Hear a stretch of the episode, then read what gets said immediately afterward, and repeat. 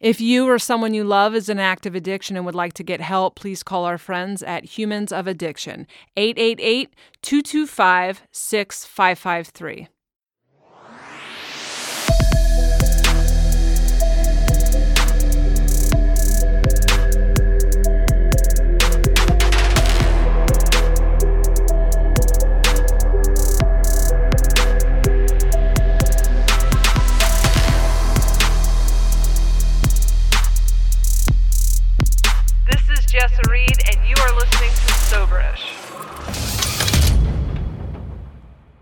Hi, welcome to Soberish. I'm here with my uh, favorite comedian and friend, Tim Dillon.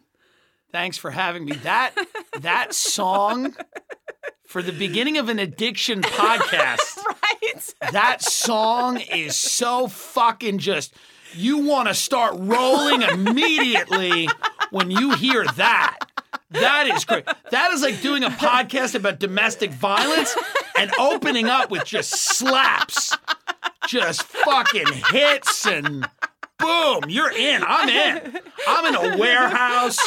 I just dropped some 2000, 2004 ecstasy with the Mitsubishi symbol on it. Yeah, that's good. Oh, I love it. Thank you so much for having me. Did you rave? No, no. I would I would do drugs never in the setting that was appropriate. So I would do LSD and go to like a high-end steakhouse and talk about how people hadn't really made people didn't know what money was. People were like, "You're not at all having the experience you should be having." I'd be like, you know, I would take ecstasy and just hang out with a couple of people and drive around. Like people are like, "You should." You know, they're like, "Can we put the music on?" I'm like, "I'd rather talk." They're like, "Let's just vibe." I was always in a weird. I don't know. I'm Oh, wow. I'm the drug. You know, Jared Logan is a really funny comedian. Had a great joke about another comedian named Dan Saint Germain, and he said, he goes, you know, he's like, "Ah, I've never seen Dan really relapse, but I've seen Dan get drunk on power running an open mic. So maybe Dan is addicted to himself. And I think maybe that's a part of it. Like maybe maybe I'm addicted to me. Yeah. I don't know. A steakhouse seems like an MDMA nightmare. Well, I used to go. I used to go. There was a bar uh, in in the Garden City Hotel, which is a really it's a rich town in Long Island. And we would the, the when I was a when I was in eleventh grade, we went to this bar called the Baby Grand. It was a martini lounge. They wouldn't card you as long as you had a jacket on, even if you had your clearly, obviously high school Catholic school blazer on. it was good enough for these fucks. So we would go and drink martinis with guys who were cheating on their wives. That was the whole that was the whole crew over there. And we and then the bartender Stacy got another job at this place, this hotel in Garden City, the Garden City Hotel. So we loved Stacy and we followed her there. And uh, you know, so whatever we were doing, we'd pop in. So if Right. we were tripping out, we'd pop in. If we were all stoned, we'd pop in just to see Stacy, to have a couple of pops. But yeah, I mean, it was like, could I have gotten less? Could I could I have gotten further away from the point of a psychedelic drug? yeah. No, probably not. But then there were the times when I, you know, did shrooms and went on the beach and like I understood that, you know, everything we learned was taught, but I knew that anyway a little. I did uh I did a lot of drugs as a teenager. I listened to your episode of of Honeydew Yeah. and then read some comments that were just like, "Oh, come on, he didn't do this Yeah, shit as a people thought- teenager." and I'm like, Yeah. "What kind of teenagers were you? This was Yeah. all Sorry for knocking my mic. I get so mad when I hear that because there's there are people out there who think I invented that whole entire backstory. you can talk to people that I and, and now I'm getting ridiculous, but you know, this is all verifiable. Like my Yeah. friends did it with me. They're still alive. Like they're around. None of us are proud of it. I've asked them to come on the show. They won't because like my podcast is getting a little bigger. They won't come on because they have like families and Yeah. careers and they don't want to talk about doing coke at 13 but that's what we were doing in my friend tina's backyard we did two we did lines of, we did bumps of coke at 13 and again okay you could say i made that up but it's literally a fact. I'm not proud of it. If I could do it all over again, I would not. I would have done everything differently. Really? Oh, I lot. would do my whole life over again, exactly how I did it. Very interesting. I wouldn't because I've already done it this way. Yeah. So I would do it oh, another. Oh, I would do it another way. yeah. I would do sit-ups. I would go to a prep school. I'd, I'd make a lot of friends with money and connections instead of this fucking group of losers that I have. These zeros that I fucking have surrounded myself with. I have two successful friends, Joe Rogan and one other person. Those are the only people I know that have done anything. Um, but it's it's interesting to think about like when you become an addict because then there are people that go you're an addict before you know what drugs are This is a huge Yeah. premise of this podcast is trying to unpack this. I think we have one definition of addiction. And I do know when I think of disease of addiction, I think of these people that you could look at them at 6 years old and be like, "You're you got that. You got that switch." You can see it in every area of their lives. But I um know a lot of people who aren't that, but they do atticus shit when they are addicted to a substance, but then you don't necessarily see it in every other area of their life. Do you think you were an addict from birth? it's hard to say but i think probably i i'm not a doctor i want to say that up front for you know that we but but there's a lot of talk about genealogy it's in the genes right Yeah. they say that because my family's irish catholic family a lot of booze That's the addict a lot of issues, and a lot of people go to the genes. It's in the genes. I don't know what that. I I, I know that. I, I think in the genes is is a great way to also excuse everyone's behavior. Yeah. It's like yeah, it's in the genes, but it's also I fucking grew up watching you guys get drunk and throw each other in a pool. so maybe it's not in the genes as much as it's I fucking saw this shit when I was seven. yeah. I'm like, oh, this is the only way to have fun. This is the only way to let loose. This is how you love each other. You get drunk enough to look at someone and say, "I love you," and I'm glad you're in my life. Well, we never, we never said, "I'm glad you're in my life," but but so part of it was, you know, like like that. I think environment, growing up in that environment. But part of it is like when I was a little kid, I would put on plays. I always wanted attention. I was a little bit of a narcissist. Like I was a little kid that would be like five, like look at me. Like I watch home videos that were kind of embarrassing because I'm like just always wanted to be out in front of everything. And like there's part of addiction that I think overlaps really well with narcissism Yeah. and self obsession. But so your parents were addicts, or your parents just No, partied real no. Well, see, my mom's a schizophrenic, and I do think she had a lot of addictive tendencies. Like she had a really bad relationship with food, and she took a lot of over-the-counter pills like Sudafed. You know, she was always you know slamming Sudafed, drinking Tab, eating unhealthy. Didn't drink, didn't, but you know she would do some percadoodles every now and then. it it's it's kind of like when you say addict, it's interesting because it's like I would look at her and I'd go, yeah, 100%. Some of it was addiction, some of it's other types of mental illness that are in there that she's probably just self medicating. She's probably self medicating because that's where it gets complicated too. It's like how many people that are addicts are, you know, people that are just medicating untreated or undiagnosed Absolutely. Illnesses Yeah. and that might have been her but i know that she was really against me drinking she was really against me using drugs because i think she knew that it was you know quote unquote in the genes or she you know your mothers know their kids Yeah. and i think she knew that i would be a wreck if i went down that road so i did Yeah. so i immediately so did you waited though. You waited till sixth grade. yeah, I mean, I started, and I I remember the first time. This is a cool story, and I don't tell this a lot. I've probably only told it on thirty or forty other shows. um, by the way, addiction. How many? How long are we going to talk into these mics? It's like, I mean, God, but how many fucking? You want to talk about addiction?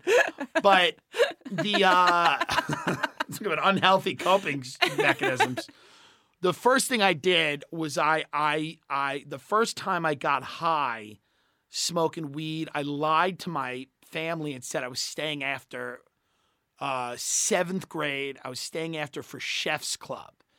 And my family is so stupid that they believe that not only was there a chef's club at my fucking school, but it was on Mondays at fucking 3.30 till 6.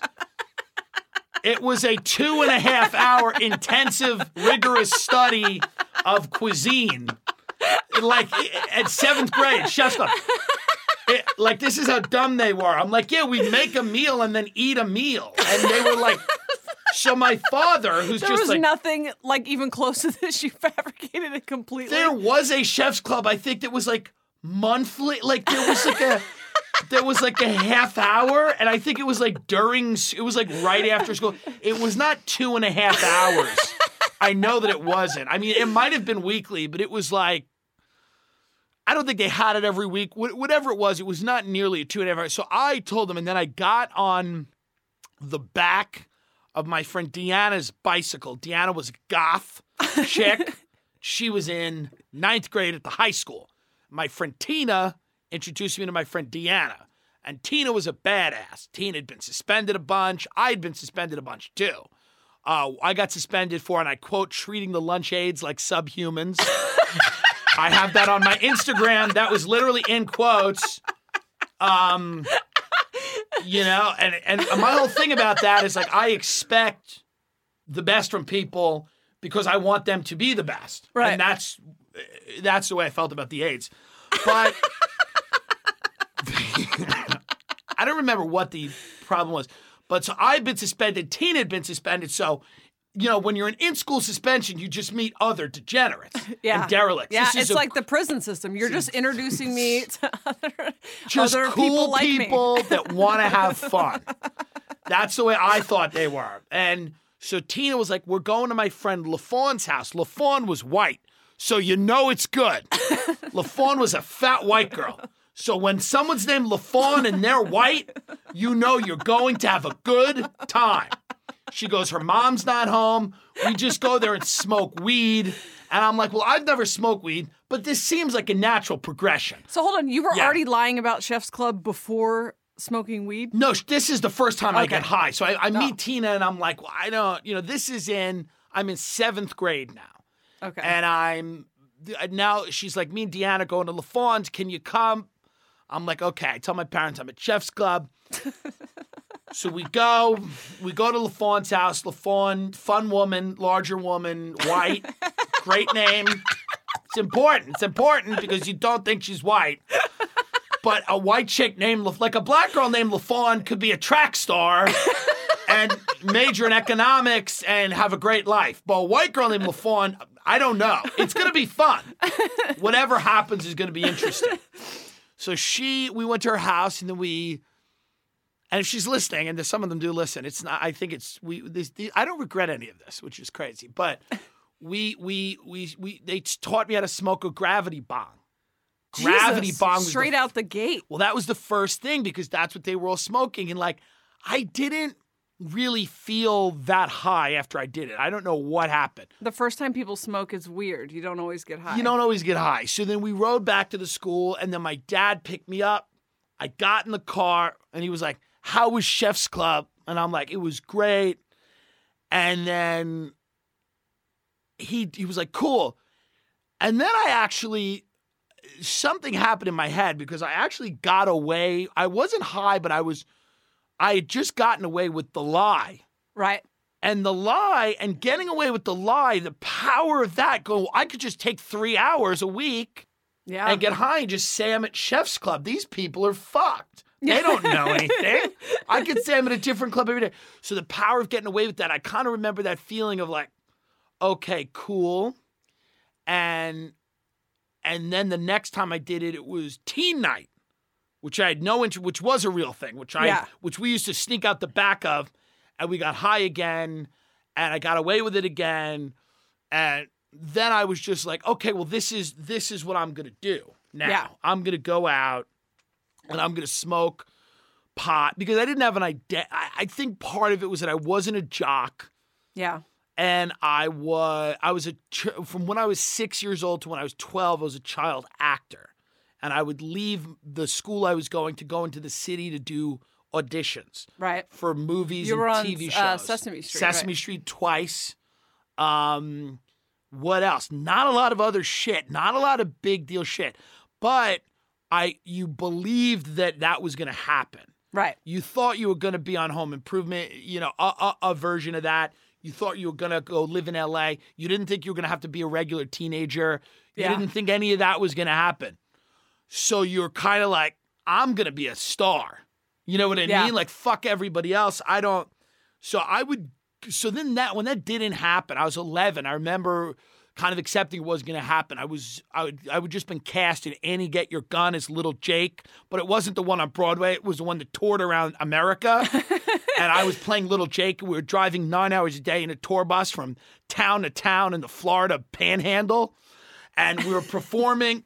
And we were in the Bible Belt, and I was looking out the window, and I was like 11 years old, and I was starting to get fat. I was starting to get chubby, and because at seven I was hot, and then by 11 it was over. You know, your body was changing, and the the the woman Rita McKenzie, who was an Ethel Merman impersonator, who was a star of the show, used to get drunk and trash her hotel room because she also was not happy where things were.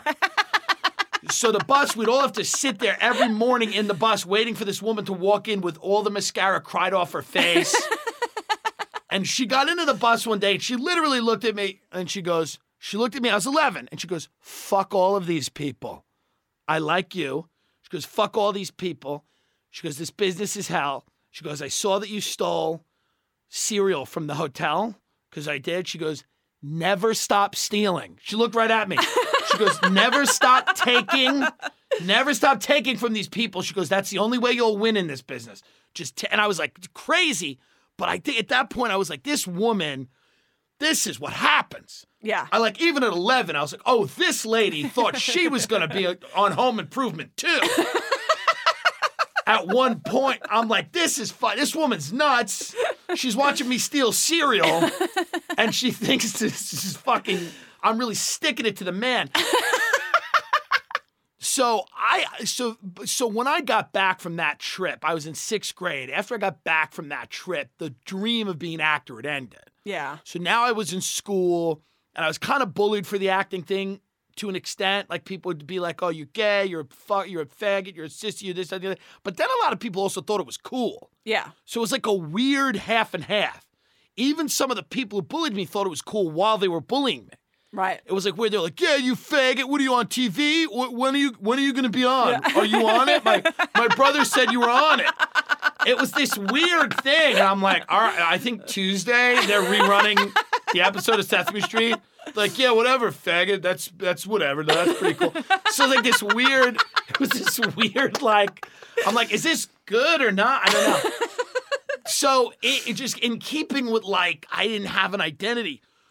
So when I met uh, I met Tina and I met my other friend Shay, who was a fun dude, I was just like, we like I had lived and and already had dreams crushed. Yeah. I had yeah. had dreams crushed. yeah. So I was ready to be an addict. I was ready for it. I had all the genes. I had the tragic backstory. Yeah. I was a narcissist. I, I believed that all, me and only me, like, I had to create a world that made sense to me and that gratified me. And I was going to lie, and it didn't matter. I was going to steal money from people to get those drugs, and it, none of it mattered because I was like, I've I should have been a fucking kid on TV, and I wasn't. Fuck everybody. It's all about me. And I think that's if somebody had to explain if I had to explain what addiction was, and I'm not a, it's very hard because there's so many different kinds of but every addict I know, including myself, it really is all about us. Yeah. It's all about us and and what we justify in the pursuit of making ourselves feel good Yeah. is wild. yeah. Yeah. I feel like um because I was starting to make it in comedy. Same thing though. I asked if your if your parents were addicts because I was neglected. I think because my mom was an addict, so like she was just doing addict shit, and so I kind of retreated to a world of fantasy. Part of that I think was dissociation after uh, I started getting molested. But I same thing. I memorized Bill Cosby himself. I memorized. Um, uh, Eddie Murphy Raw, and I would just like perform. I didn't want to be a stand up, but I would just like perform them. I would give people my autograph and was just like, I will be a star. I just had this like knowing that that's what I would be that definitely came from a, a burning need for attention that now when I look back, I'm like, oh, I had that burning need for attention because I was trying to get someone to pay attention to the fact that I was getting molested. But um, when I finally started to actually make something happen kind of on accident at 21 and was on the road doing stand up at a time where if I would have just followed through, there weren't a lot of women doing stand up. I had a, a strange marketability because I was 21 and a, a train wreck. So, like, college kids loved me, but like, also, I had been married and had a kid for five years and been a housewife. And so I was like weirdly marketable and cute and whatever. And I would sit in my hotel room and watch behind the music and just all that, you know, it's just people throwing their lives away on drugs. And I liked that part. There was something about that that I liked that story. I liked that narrative and just like found my way to that. Just like shit away the success Right. Prematurely. I was like, Yeah. wow, I'll be great at shitting this away once I'm successful. And then was like, well, I don't want to wait until I'm actually successful. Yeah. But I did I did a lot of drugs and and alcohol and stuff. I think I started at like 14 was the first time I drank, 15 was the first time I smoked pot. And I was living with my dad and he was strict. And so um, when I realized I liked weed, I moved back to Portland to live with my addict mother because I I, love could that do it. decision. You're like, I have Yeah. to. Where did your dad live? What He lived in Delaware, and You were like, I got to go to Portland where I can be accepted. Yep, And I can just smoke weed. yep. My mom let me smoke in the house. Yeah. And she was so fucked up that she didn't realize because I did really bad in school everywhere I lived, and I had gotten kicked out. I got suspended at the end of ninth grade, and it was some, I was failing anyway, but it was some weird thing where if you don't finish your suspension, it's technically an expulsion. right. And so uh, I got suspended the last week of school, and I was failing anyway. And I did the first half of ninth grade in a mental hospital, and then um, failed the rest. And then I get to to Portland, and like my mom doesn't even go register me in school. Like she's just like, "You got that, right? You can handle that." Fifteen year old, go uh, put yourself in school. And so I just didn't. I found a guy that sells acid in the playground, and then he would just like front me. What a sucker! Front me acid, and then I would just trip balls around the thing until three thirty, and then How long did that work before she was like, or anyone was there ever like, there was was there truancy or was there, is there any of that? Did you I ever? kept getting picked up by the cops for running Okay. away from home. Right. And so finally, the last time I got picked up by the cops, I think she was visibly high. I ended up in my grandmother's custody. And then I got, I became a born again Christian and had to go get my GED. And so I had my GED by the time I was uh, 16. But we had like cool moms, like grown ass adults that would let teenagers Yeah. do drugs in in their house. Yeah, I mean that was my friend Tina's mom was a woman who was like a uh, high end call girl for years. Wow. high end, and she would go to like the plaza and whatever, and then she kept doing that. I think through her life, she said she was a house cleaner, but she's like, I'm really cleaning pipes, you know. she was she was great. I, I I thought she was a lot of fun. I still, I mean, I don't, I haven't seen her in a while, but she's, you know, she had some great some great life lessons. People that are that work in the sex industry know a lot about people. Yeah. It's wild, man. And she she told us some wild shit Yeah. that we would listen to as kids and be like, when we probably shouldn't have been, but you know, when you're when you're a 13, 14 year old and you're smoking weed and everything, she would just have the like I remember once we were hanging out in this crack house and we loved the woman who lived there, but we thought everyone else sucked. Yeah. Crack, wh- crack addicts aren't that fun. We went to Tina's mom and we were like, you know, this woman's great. Uh, let's call her Beth. Her name's not Beth, but she goes, you know, Beth is great, but everybody else sucks. And, and Tina's mom just looked at us. She took a pull off her Newport and she goes, so let me get this straight. this one's a dirtbag. This one's a dirtbag. This one's a dirtbag. And this one sleeps next to all of them and she's great. I think you fuckers are too high. And something hit us. We're like, yeah, she's probably right. Like, Yeah. we're like, oh yeah, she's. And then you know, you find out later on that, you know, these kind of street lessons or people that had just been around a lot of people and knew that, like, statistically, you know, that this person that you guys think is great is not that great. Um, and but So to, to me, I think part of the thing about addiction is people. And this is what you don't nobody really talks about because addicts are a certain breed of people Right. who find each other Yeah. and sustain each other and fuck each other and fall in love with each other and go into business with each other and that's never a great idea and they do. Like it's a certain it's an economy that kind of sustains itself emotionally in every other way. And there are people that are genuine addicts that are genuine and then there are people that are making money off those people who've never touched a drug or whatever. Yeah. and the word that is always in my mind, like when I just heard your story and when I heard my story, the word in my mind is chaos. Yeah. That's the word. It's like chaos. So it's like there's something about people like you and people like me that like chaos. Yeah. And we we we from a young age or it's just in our DNA, something about us wants to go into chaos.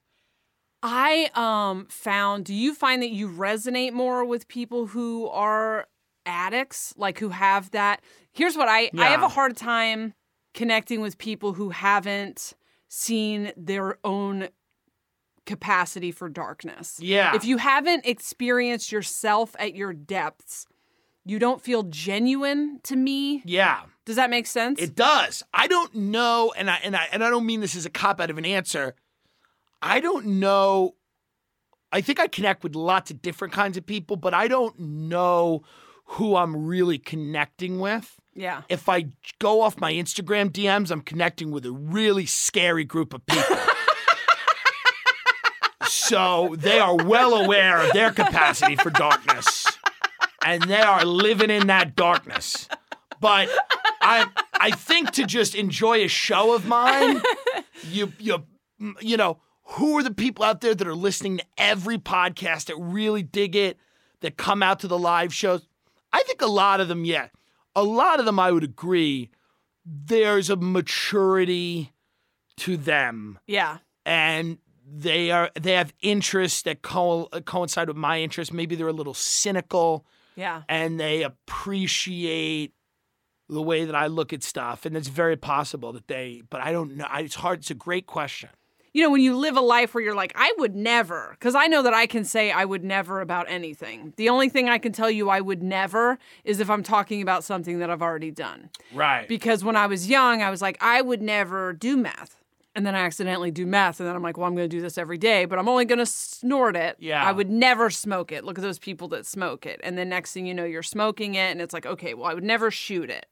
And then uh, next thing you know, your boyfriend is shooting it with another girl and you're jealous. And so you start shooting it. right. And then just all of the horrible things if put into the right situation, the things I had to do. But in that process, like I, fa- I like met my real self and uh, had to make a decision. Am I going to accept my real self, shadow and all, or am I going to hate myself? Because I can't deny that all of this exists. Where I think people in the regular world who've never been taken to their bottom, who have never had the the the life experience that drug addiction provides. Yeah. They don't know themselves. We all have the capacity. Yeah, that's why like the room. You know, there's a lot of talk about the rooms, and I'll ask you in a minute how you feel about the rooms. Yeah.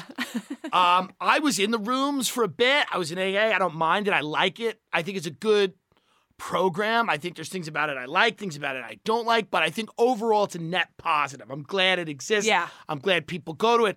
I think it's a decent thing to do if you're not an addict. By the way, those 12 steps. Yes. That's what I was just saying. Like, I look at those 12 steps, I'm like, there's a lot of motherfuckers that could be going around taking an inventory and saying sorry to people and trying to fucking. That is a real decent program, even if you've never touched a drink or a drug. Absolutely. I think everyone should do the steps a couple of times in It's their an life. interesting thing. And I think that, like, what I, I think, like, a lot of people aren't thinking that deeply about anything. yeah. And I think I used to like think that was a problem. Now I don't know if it is a problem because I think you got to have the tools to to to think and to get places and to come to conclusions that aren't totally terrifying. And I think there's a lot of people. I see certain people that I see a, a real estate agent and she's driving a car on Sunset and she's got an open house at three o'clock and she's just had a venti caramel macchiato to just fucking stay in the cut. And she just wants to sling a $5 million house in the hills to a Saudi royal or whatever. And I go, if this bitch, and, and it could be a dude, so don't get at me like, oh, is that so women can't handle? No, I look at certain people and go, if they were to unravel themselves and go to the core, Yeah. how dangerous could that be? Yeah. Not only for them, but for all of us. Right. Like, aren't there certain people where you go, you will be, you would be Hitler? If you start, like, there's certain people where I'm like, I understand. And this is where I depart with a lot of the like spiritual people that even I'm friends with, where they're like, no, everybody should take shrooms and go to a field and it would be a much better world. And I'm like, maybe, but you got to realize there's some dark souls out there. And some of them are kept at bay. And I truly believe this by creature comforts, by things. They like their things and they like their little things. And they, we give them a game to play. We're like, this is the game. You sold three houses last month. I'm not just shitting on realtors, but like, you sold, you got to sell five next month. Ooh. And then you get this shiny thing. And if you, and, and, and that game just, I think if, if enough people stop playing that game, some of them are going to become beautiful angels, and some of them aren't. Like some of them are to go, but that's my own darkness, maybe thinking about So it. So you think that if um you think that if everyone like everyone shouldn't become self-aware? right. Interesting. There's some dark arts out there. Jessa, there's some people that if they were self, if they knew what they could do, Yeah. No, no, no, that's very true. if they knew what they could do, it's like just go and do something that keeps you distracted. For I look at certain people I'm like, I don't want you ever meeting yourself. Yeah. if you ever meet yourself and you come into contact, because you got to realize if they get the like, I do believe that there are people out there that just should kind of float on the surface, yeah, they should just float, shallow sims. just in- float. in I because movie. I think it gets really messy if everybody gets in touch with. I and I and listen, you might say it's reincarnation. You might you might get into that Western shit. Maybe this isn't our only go round. Maybe this is me and you. Maybe this is our last go around. Maybe it's not. But maybe this is our time to dig deep and figure our shit out. And maybe this is then not their time. Yeah. I do think that we Yeah. are uh the reality is some sort of like video game and Yeah. that you can control the game if you like wake up. But I think that the process of waking up is encrypted in pain and trauma. And so you have to process pain and trauma to get to it and I think that that is a preventative measure to stop people from getting access to the power that comes with that Yeah. because exactly that. Yeah. But then I feel like some people My uncle behind the veil. Tommy used to say something very similar to that, and he believed that the process to waking up was encoded by saying the N word. so he believed the more that you said it, you got to the next level. So no, but I, I don't. I think that's a different game. He might have been playing a different game. That's what I mean. Should Uncle Tommy be self-aware? Oh, I don't know. I don't think so. I think he just needs things to do. I think we're we're in the we're we're in a society now where a, a lot of people need something to do. They don't have something to do, so they're going online for 35 hours. You know, and then they're like, "Well, I, I'm sure there's a guru here that can help me." And the reality is, you're just right now. The, the this is the time of hucksters, charlatans. It's very interesting whether they're in addiction or whether they're in business. Wherever these people are, they find these lost souls and they create these cults, and then people just are falling prey to them. I and, hate it. And I I, think it. these people need something to do. I think if you had something to do, even a hobby, anything. Yeah. That's Woodworking. thing. It's when this country worked really well after World War II, and I know not for black people, not for gay people, blah blah blah. I get it. Fucking enough, enough. Thinking that you have the. We get it. I understand when you when you tweet at me or you, you Instagram me, they're like, "Well, not for everyone." Do you know what was happening to the polls? I know, but the idea of America worked really well when everybody went to a factory and just mindlessly put shit together. Everything was it, be- because people had shit to do, and you take those factories away, people fill it with meth and social and fucking OxyContin and social media. They fill it with Twitter. I like this list. They fill it with Twitter and fucking Vicodin, and it's a problem. I want to talk about recovery, but real quick, I just want to make sure that you have this information. If you are listening today and you or someone you love is an active addiction and you need help or someone to talk to, please call Humans of Addiction at 888 225 6553. Great. All right, and we're back. Uh, we talked about 12 step before. I Yeah. also am a fan. Uh, you told me it's kind of like having sex with women. Yeah. well, the 12 step thing I think is is so important cuz at the very base level it's a reset. Exactly. So Exactly. important. You need a reset. So if you think you can do it alone, I wouldn't suggest doing it alone. Even if one day you get to where you're doing it alone, that's phenomenal. I'm a big fan of pre- pressing the reset button, ejecting from your life. You need to go to a place where you can meet people that are going through shit that you're going through, figure stuff out. I'm not saying everyone there is perfect. I'm not saying that all those meetings are created equal. They're not. But that big book's got a lot of wisdom in it. Yeah. And I don't really go on like a big book tirade, but I will tell you this it's a lot of wisdom in that book, especially separating just the taking of drugs from the real personality deficiencies that lead you to be an addict. Because I'm Right. like, oh, I could abstain from drugs and alcohol and just lie and cheat for the rest of my life, and that would still not do anything. Yeah. I'd still be a fearful person. I'd still be, you know, self will run rampant. I'd still be ruining my life in a different way, and I might be more powerful. I might be worse without the drugs and alcohol. Some of these fucks on Wall Street that steal a billion dollars, they're highly effective and evolved sociopaths. Yeah. Those Yeah. are people that get, they take those addict traits and take it to the next level. And I was like, oh, when I started to read the book, I'm like, oh, I'm an addict before I put anything in my body.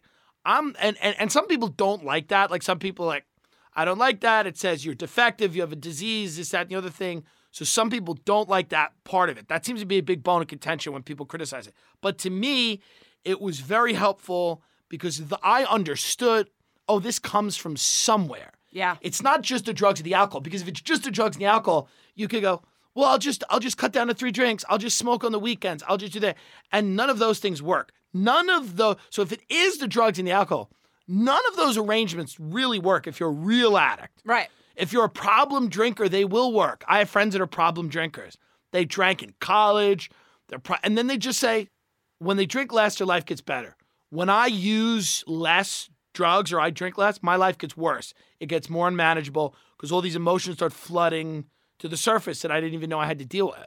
And I just went through this with my friend Ben, and Ben, you know, a, a mutual friend of ours, Ben got sober about a year ago Yeah. and I uh, dealing with hi, like him, and he would call me and be like, "I'm thinking about all these things for the first time, and I'm I'm I'm crying. I'm pulling my car over. I'm it made me go through my own things again, and I'm like, wow, it was very helpful. And even though we weren't doing it in the program of AA, I was kind of sponsoring him Yeah. in this weird way, and it wasn't in the program of AA. But like me and him went to some meet. I would do it through AA too. I don't have a problem with going through the steps with him if that's what he wanted to do. It's just he wasn't there yet. Yeah. You know what I mean?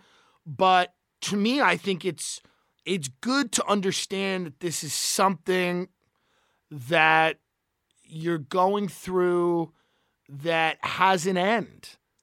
Yeah, I Yeah. think for me it was um I've had people ask for advice because I'm not like active in in recovery. People ask for advice and sometimes it feels like they want an out, right? They want to easy out, they want to get where do, how do I get to the part where I can just like drink on the weekends? And you know, right now you're banging heroin. And in order to get from that point A to that point B, you have a bunch of healing, a bunch of self awareness. You have to change the scenery. I moved across the country. I was fortunate enough to be able to move my dad uh, was in recovery. So I just got to move 3,000 miles away and basically live under his roof. But then when I was in I was in meetings, I was super active in the program for a long time. And I didn't feel to me it was so valuable to find out about personality defects. Yes. And yes. I don't like the message of religion that is like you are un- innately unlovable and unworthy and blah blah blah. I don't like any of that Yeah. stuff. But like of course we all have shitty pieces of our personality. And it was so helpful to kind of inventory those, to have a place to to to really inventory all the awful things I did because leaving addiction of course i did things i'm ashamed of, and of course. i did things i never want to talk about Right. and uh, which is crazy for me obviously Right. and but to put those on a list to share those with one person to unburden myself from those things to know things that like i am uh, very self i can be very self-righteous i can be uh, i'm not really any of those things anymore because it was helpful for me to confess those things to know those things to know that at my worst i am this, this, and this, that almost made it possible for me to release it. And to have just an environment of other recovering people. And some of them were ridiculous. I never understood how like people were like, this place is drama. And it's like everywhere's drama. Do But it's also people job? used to come to those rooms not even be on drugs and have never done drugs, just lonely people. Yeah. people would come in all the time, start sharing, and had nothing to do with drugs, and be like, "My car broke again. What is the deal with these mechanics? There's no honesty." People are like, "Wait a minute, what?" Like, there's a lot of people that are just there, which is fine too. It's like, listen, you can't, and that's the other thing. Some of us wanting that program to be perfect is the addict side of us. Where Yeah. We're like, well, why isn't everyone here perfect? Yeah. Why isn't everyone what I think they should be?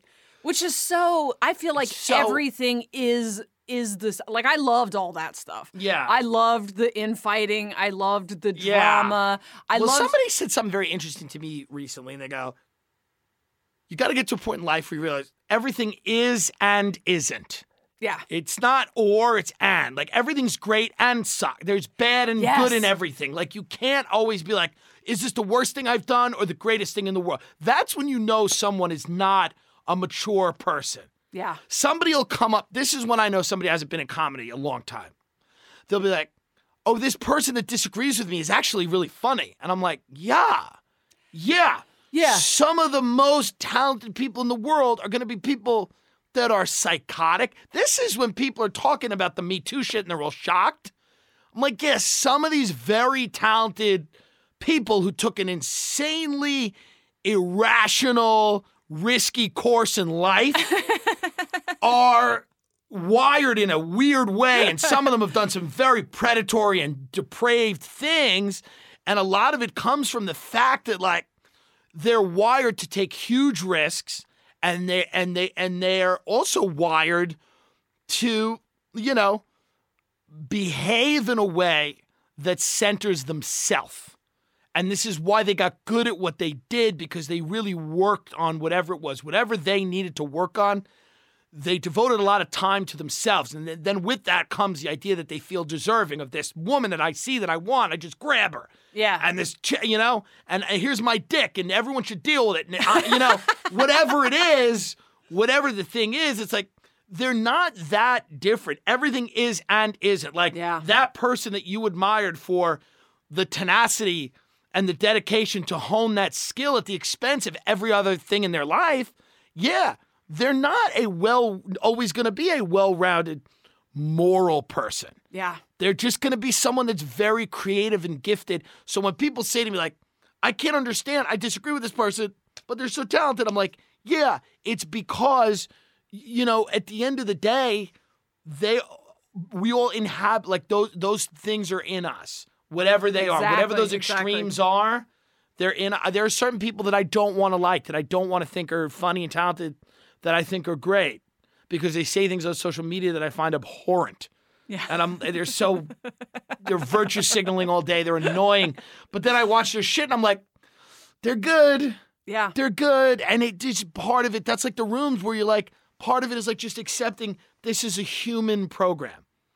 The, it's a human program, and not everybody in it's going to be in it for the right reasons, and not everybody going through those steps. It could be doing them the right way. But I tell you, it's a hell of a lot better than being out there on your own, Yeah. especially in the beginning. I absolutely. Uh, you're like trying to create a new neural pathway. So Yeah. you're trying to create a new, like, jump timelines essentially and be in a new version of yourself. And for me, it was, I couldn't go from my old life. I didn't have the desire to use, but it wasn't about that. It was about, I can't go from my new life, my old life, where I was just underground doing meth and and hanging out with only people high on meth to regular society. It was like too Too much. too much. And it was such a great home to have. It was a great place to heal. It was a great place to transition. It was a great place to give back. Uh, like it was given to me, and I just like f- from the beginning they were like, take what you need and leave the rest. Yeah, and that's just life, man. That's Yeah. just life. People don't like like you're talking about. Yeah. How can someone be funny and also I don't agree with them? And it's like we don't. We need everyone to be all things or Yeah. they're nothing. And it's like uh, there are a million here. I thought to myself, um, I don't know. I don't relate to the desperation. I don't relate to the uh, like. I could have gotten clean and stayed clean without this, and but. What am I going to get too sober? Like that. That's what I thought. I was like, is yeah. it going to? How could this possibly hurt me? Right. It Can I be too good of a person? Yeah. Maybe I don't want to be too honest and too helpful to others. And I had a could be- yeah. friend who ended up killing himself, Yeah. and he got clean. He just quit using. And a, about a month and a half, he's a, a ex boyfriend of mine. Before he he did kill himself, he um, we were on the phone, and he was just miserable. And I'm like a year, he got clean a year before me. So I'm like a year, year and a half in, and I'm having a blast, man. I'm having the time of my life. Also, like recovery is like early recovery.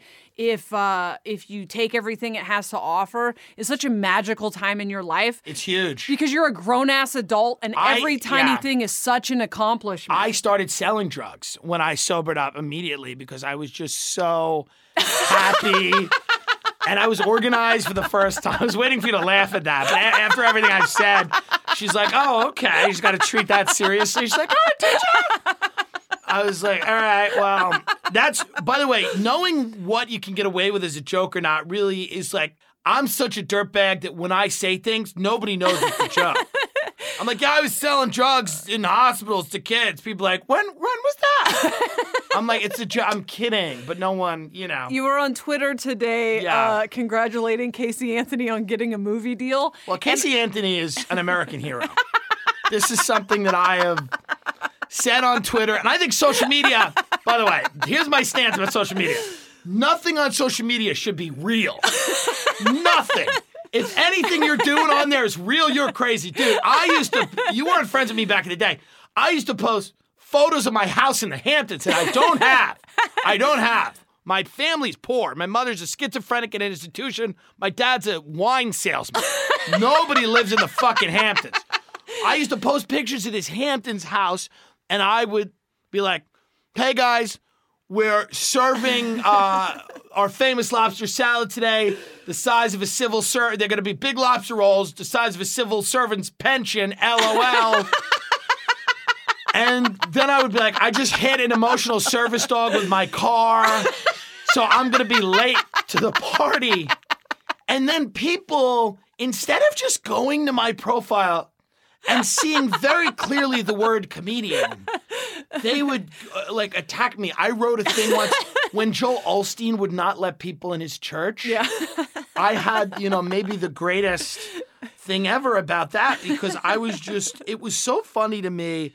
Trolling is so much fun. Oh God, and to me, my favorite. it's so much fun. So today, Casey Anthony got a movie deal. I'm like, everyone mad, or, or she's going to work on a low grade movie. I don't think she's Yeah. got a movie deal. Let me not say that. She's going to work on a low level movie. So I just tweeted, everyone mad at Casey Anthony. You've never made a fucking movie in your life. you don't know how hard it is.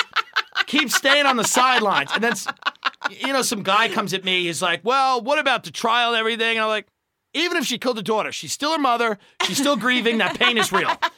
She should be able to tell us the version of the story that's the most entertaining. And then, like the guy, the guy was like, "Well, I, I respect our, I respect our differences." I'm like, okay. It's really, it's too much.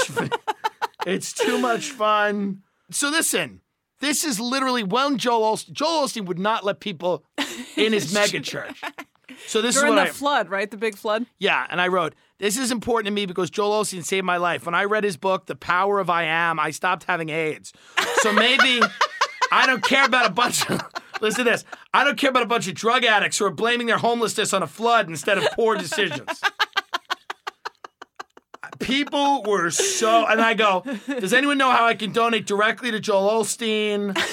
Um, I go, the first time I heard of Joel Osteen speak was the last time I felt alone. I was crying and fully wrecked. I go, and people are responding to this. They're getting angry. I go, sorry if I don't care that you want to have a pool party in God's house. And this was ho- just homeless, wet people that had been turned away. You know, and it- it's just, it was wild. And people were fighting with me. They're like, you know, I said, you know what, Joel Osteen passed a collection plate around to hurricane victims at church because there's no such thing as a free lunch. Wet money is still money. and I just kept going all day, all day, all day. And people just keep going back at you. Um, and it's just funny to me, uh, you know, seeing, I go like this. This was the big one. This really went nuts. Hey, fucktards, Joel Osteen's church is private property. He doesn't need to open it for a bunch of water rats wringing out their clothes and complaining. If you want to rent out his church for a private function, that's one thing. But to squat there with your drenched baby is gross. like,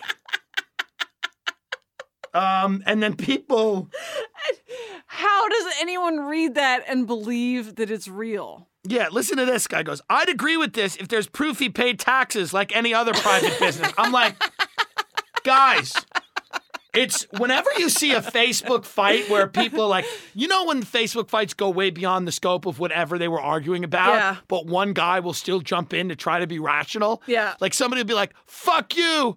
You're a cuck. I hate you. You fucking do. You never say. Somebody will fire back at him. Be like, you know what? You're a fucking piece of shit. If I see you on the street, I'll fucking kill you. Then one guy will be like, we could use a lot of that defense money for schools. I'm like, yeah, I think we're we're past this. We're really past that, guy. See, you don't have to be a drug addict. You can have fun on the internet. But even though I realize how damaging the internet is, All of my favorite trolls are addicts. it's so funny and it's just so stupid and it's childish. But I think if you're getting mad by trolls, and I'm not talking about trolls, like I don't, I don't, I'm not for like doxing people or harassing Yeah. people. I just say ridiculous shit. yeah, And if you think it's, if you get enraged at it, you're crazy. that's a great troll. Yeah, Crazy. I love that stuff. Going Yeah. into going into groups. It's just uh, fun. But I, I always got to check myself sobriety wise all the time. Like I don't ever want to use drugs or drink again, but to you know the just the idea of like the lying or the food or every now and then the cigarettes, like things will creep back in. Food is a tough thing to have a healthy relationship with as an addict. This was something uh, I talked a little bit about on a on another episode, but um, that food for me is the drug that I struggled with the hardest, and I think it's because abstinence isn't an option. Abstinence, once I wrap my mind around it, is easy because you just never do it again. Just never do it once, and you're fine. Like I quit smoking cigarettes, and I just never smoked another cigarette, and it's fine. You know, it's, you got a hard couple weeks, but you can't do that with food. No. there is this moderation. It leaves so much room for then- magical yeah, thinking. Yeah. And then sex is another one. Like that's something where a lot of addiction problems are sexual. I know for me, a lot of it was like the shame about sexuality, a lot of that shit. Yeah. A lot of it is an issue. A lot of the things people do to get drugs, they feel ashamed of. A lot of the inventory. That's why in AA there's like a sexual inventory. But you gotta have a healthy relationship with sex. Like you can't stop doing drugs and then just like go and, you know, just become addicted to sex Yeah. you know, or somebody that just or food. It's like a hard. It's so that's why getting better, not to use the word better because people hate that, but like you know, healing, like actually healing, healing and yourself. being vigilant about all of these things because it's money, it's food, it's sex. It's never gonna totally abate. You'll always have that kind of personality where you'll always want to, you know, and part of it's what makes some of us great. yeah. Like some of that addictive personality you got to own because some of it is what's to make you maybe a very hard worker, maybe very intense, Maybe it's going to help you build a business or, or build a career. Maybe it's what makes you not afraid to go and do things that other people are uncomfortable doing because you've been through those things. Know that those things have positives. And a lot of, and they've, listen, some of those character defects, why do you think we don't give them up so easily? Because we see value in them, because some of them have value. Yeah. Some pride has a value, you know? Um, risk taking has a value, just not when it's at its extreme. Right. And you're being unhealthy. But it is healthy. I know people have lived in the same town with the same three friends who've never taken a risk that sure as hell wish they would have. There are good things about some of these characteristics that you have. But know that the bad things are also going to be there. And if you don't do maintenance in Yeah. whatever way that you can, you're never fully done. There's never a point in time where everything will be okay. You know? I feel like knowing yourself and and constantly seeking to know and understand yourself. I feel like the way that my brain works is is probably just uh addict Right. like I have an addict's brain where my brain is constantly just going, just fucking Yeah. going and I'm I'm very strategic about what I give it. And I, I realized recently, like I was in uh, kind of a relationship that wasn't working, and it's like I can't, my brain can't have access to something like that. My brain can't have access to to low self esteem. My brain can't have access to shame because then it will just grind on that until I start destroying myself. Right. And so I have to figure those things out. And shame and food used to be a thing. Shame and sex is a thing for me. Like sex is still a minefield. I'm taking a year off Yeah. right now while I figure some shit out because I know not to hand my my brain stuff like that because then it just won't fucking stop. But that brain, that supercomputer. a year off sex. Good for you. Why? Yeah. No sex, no sex, no dating. What about While I- anal? uh yeah, well obviously anal. I mean- Oral and anal? Could you do just oral anal? I think Is I it just no want vaginal or it's no everyone leave me the fuck alone. Uh, Brian over here doesn't think I'll make it for a year, and then Brian thinks that I'm leaving uh, girls open as uh, an Well, are you? I don't think so. I think I'm Yeah. just gonna take a year to myself and just um, not run the risk of falling for someone, not complicate anything, and just me for a for a solid year. You'll be a born again virgin. yeah. Yeah. Yeah, so that'll be nice. I think 'cause sex, um, sex activates something to where if I hook up with someone, I just don't want to ever talk to them again. I just want them to go away. Yeah, you should deal with that. yeah, probably might- that maybe seems- address that. That seems like something that seems a little Yeah. wild. that seems a little unnecessary. yeah. It's a little cold, a little Yeah. hard. Um, but if I hand posit like hand my mind positive things, right? So if I if I uh, want to get a new podcast off the ground, if I want to uh, uh, pursue a new passion, I just decide I'm going to teach myself video editing. Then that addict brain is uh, is magic, right? Because in Right. a night I can like tear through a bunch of YouTube thi- like videos and and and and get on it. And I've seen so many addicts who are like start their own businesses in recovery and like develop hobbies and then become the best at it, you know, because we do have that ability to like grab a hold of something and run with it. And the trick is really healing yourself, getting to know yourself, like honestly getting to know yourself to where you're not tricking yourself into thinking, like, I should take up gambling, you know? So uh, I should give my brain this awful thing to gnaw away at, but rather being. I know at this at this point it's hard to think that comedy is a positive thing, yeah. but And listen, for a lot of people, it's not. It's very interesting. I've seen, you know, a lot of man. I mean, that's a whole nother podcast. But like some of the, some of the things, you know, it is and it isn't. It's like everything is and isn't. It's really those things. But I will say, I've seen people throw their lives away doing this equal to worse than drugs. yeah, Yeah, yeah. wild. it's crazy. I when people throw their lives away for things that aren't as fun as drugs, it's always interesting to me because it's like I Yeah. got to be. That's how I feel about gambling. You ever Well, gamble? comedy's an endorphin rush, and I think it's a very similar feeling. yeah, you know people who went to law school and Yeah. then they quit being a lawyer to pursue stand up. Yeah, That's worse than than smoking crack. That's what I think. I mean, that's kind of what I think. But then you also see people, and you're like, you're not funny. what are you doing? It's like if I went to Ford Models every day, and then they came up to me and went, "Let me ask you a question. Why do you think this would work?" like what are you what are you looking at that makes you feel that this is a thing that should or would happen in this world in this time? And and listen, God love everybody. I, I support everyone and respect everyone. And any any fan of mine knows that's not true. um, but it's it's a very interesting thing. As an addict who does comedy, some of my addictive traits help me a lot. Yeah. Because I was compulsive, and I'd be like, "Let's do five open mics Yeah. instead of three every day." Like, and and some of them hurt me.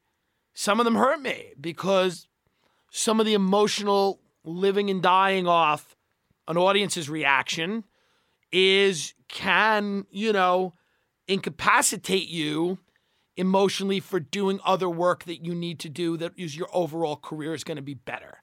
I think I have such a strange. I never get high from Yeah. shows anymore. Uh, that's interesting. um, and I have like comedy dysmorphia. So if every single joke hits, I'm like, yeah, that was cool.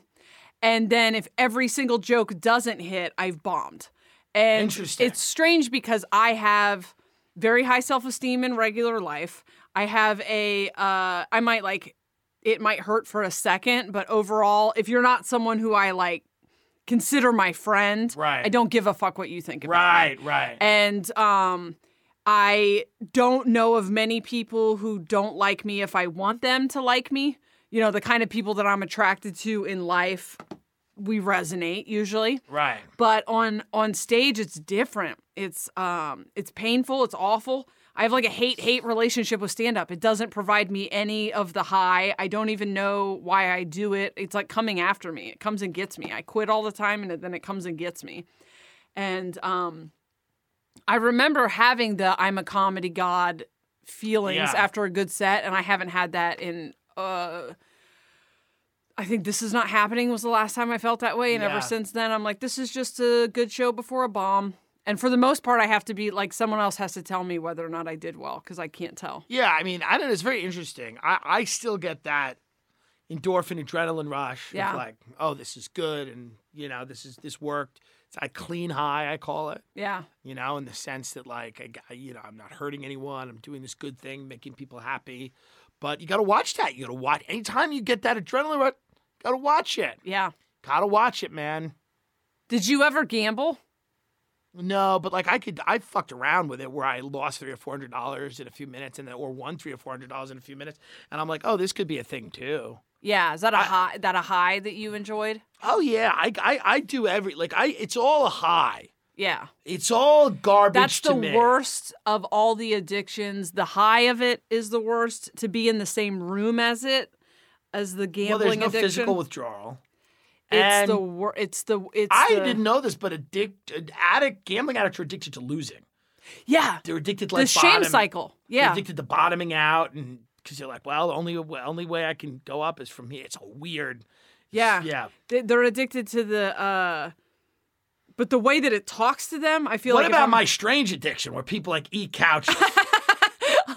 I was uh, talking to Tom Goss the other day, and he was like, "I don't understand when people say you can't get addicted to weed. I just watched a show where someone is addicted to eating pottery, right. and um, that's just got to be a weird glitch, right? A weird glitch in the brain where I think there's crazy stuff out there.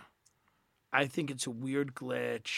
I mean, I've never eaten a couch. I might be super into. I it. think it's a weird glitch. I don't know, man. I'm not a neurologist, but there's a great book written by a guy who's called "The Man Who Thought His Wife Was a Hat," and is I I don't know what it was a while back. It was written by maybe it was Jeffrey Sachs, a really well-known neurologist or researcher or whatever. And there's some funky shit going on yeah, all over the place. So I'm not shocked by anything yeah, because there's crazy stuff. Crazy stuff sexually. Yeah. People are into people who wear diapers. That's That's a Facebook strange. group I hung out in for a while, and Well, that is are, very that is beautiful. uh, they are an interesting group of people to watch. They, Yeah. um, they're really into like pooping themselves, Yeah. and they kind of uh have like a, a an erotic response to just I'm so nervous. I'm like, I don't want to go into that group because am I like in two weeks will I like diapers? is that how it works? I'm so terrified. Yeah, like where does that start? Like, is Yeah. that something that you just like your whole life you try to find this community? Well, or that's the thing. Sebastian community- Maniscalco's got a great bit where he's like, you know, back in the day, you would just not tell people shit. and now everyone's like, me too. And you're like, oh, now there's a community of crazy people. Yeah, Yeah. Yikes. So And as always, you can find me at Jessa Reed Comedy on Twitter or Instagram. You could probably find me on Facebook, but why would you bother? You can find this podcast at Soberish Pod on Twitter, at Soberish Pod on Instagram as well. Do not mistake that for at Soberish Podcast. That is a podcast that never happened, and those are people that should just give me their handle. If you or someone you love is still in active addiction and would like to get help, please call Humans of Addiction at 888 225 6553.